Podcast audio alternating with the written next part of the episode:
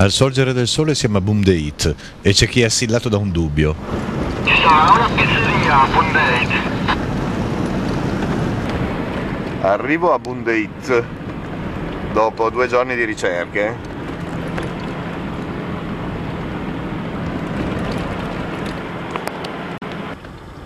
Questo forse è Bundeit, forse, eh? Non è affatto detto.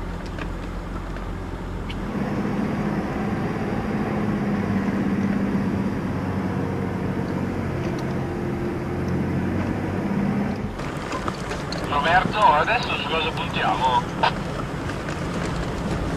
Il paese. Bondate, quello non era Bondate. Sì, era Bondate, adesso me lo dai indietro. Sì, ma è l'Ancienville. Vedi che guarda parte c'è l'asfalto adesso. Guarda che diga, di.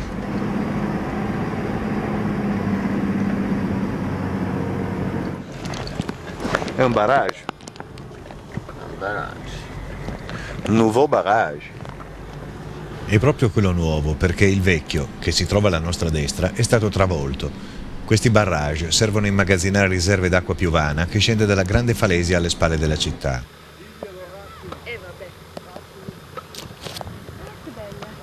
E nel momento in cui ci mettiamo a guardare la diga, buchiamo.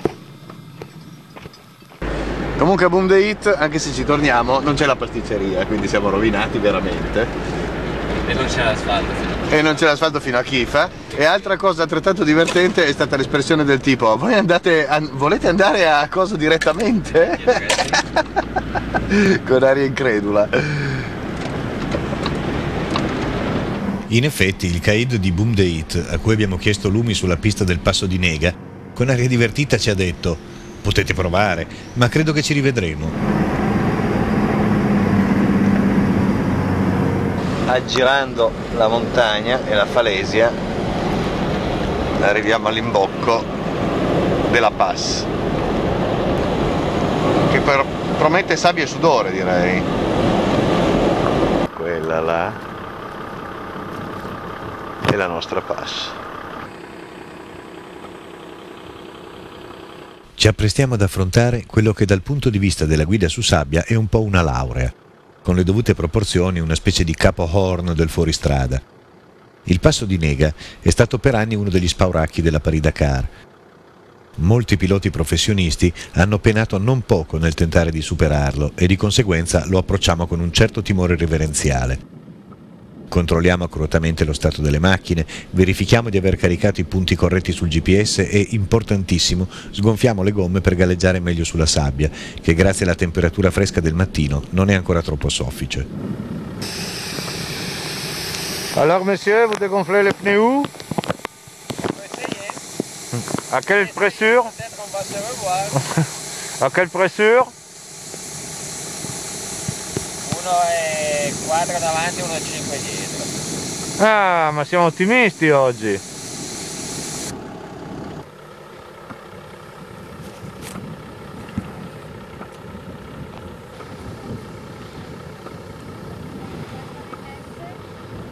Roberto, come al solito, si assume la responsabilità di aprire la pista. Decide che per portarci il più possibile in quota rispetto alla salita finale, compieremo un grande semicerchio. Poi, una volta al cospetto della pass, passeremo uno alla volta. Ogni passaggio difficile lo facciamo tutti assieme. Ok.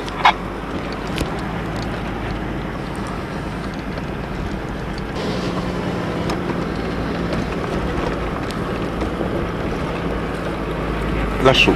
Ma. Athos, che ha la guida, decide di affrontare la salita con le ridotte, cercando di mantenere costantemente la velocità minima di galleggiamento. In effetti rampega, eh.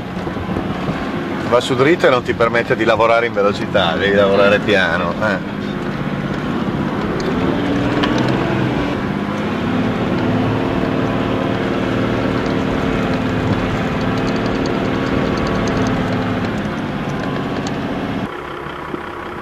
Si è fermato. È passato, eccolo lassù. Roberto traccia l'ultima salita e passa. Lo segue Pippo, senza apparente difficoltà. Partono gli ape. Pippo è arrivato in cima.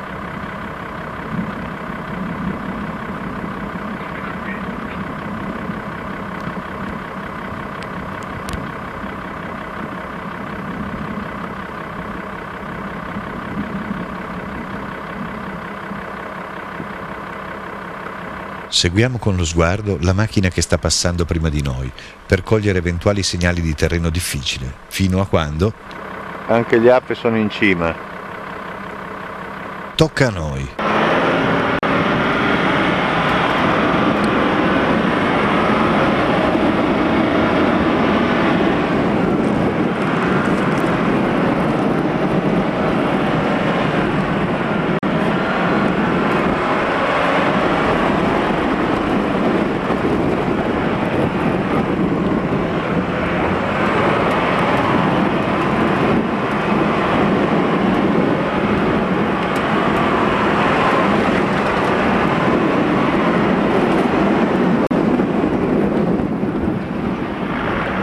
Ci siamo, non sembra vero. Abbiamo superato Nega senza che nessuno abbia avuto dei problemi. Ma non stiamo a perderci in cerimonie e festeggiamenti. Abbiamo ancora da superare un piccolo labirinto di dunette prima di tornare sul solido e decidiamo di fare una sosta più tardi.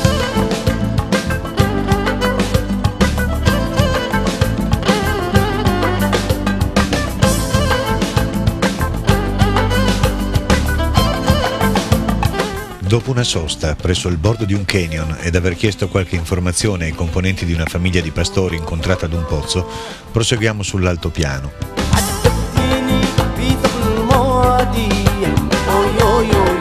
Un paio d'ore dopo, un nomade ci toglie dagli impicci quando non riusciamo a trovare la discesa nella piana sottostante. Oh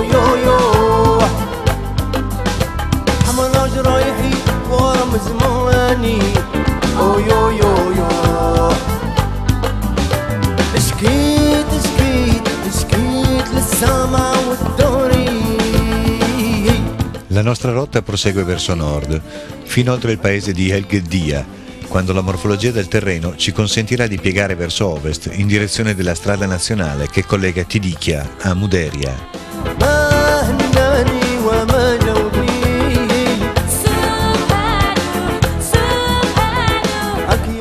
Ghedia ha un abitato abbastanza esteso e colpiscono le condizioni delle grandi palmeree che sorgono nelle vicinanze.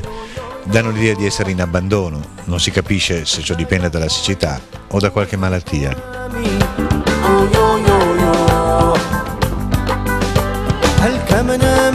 Raggiunta la strada nazionale, la imbocchiamo in direzione sud, fino a giungere alla valle in cui sorge Nbeika. Da qui si diparte la pista che porta alla località di Matmatà, un grande WED che si insinua all'interno di un canyon e nelle cui pozze sopravvive una colonia di coccodrilli.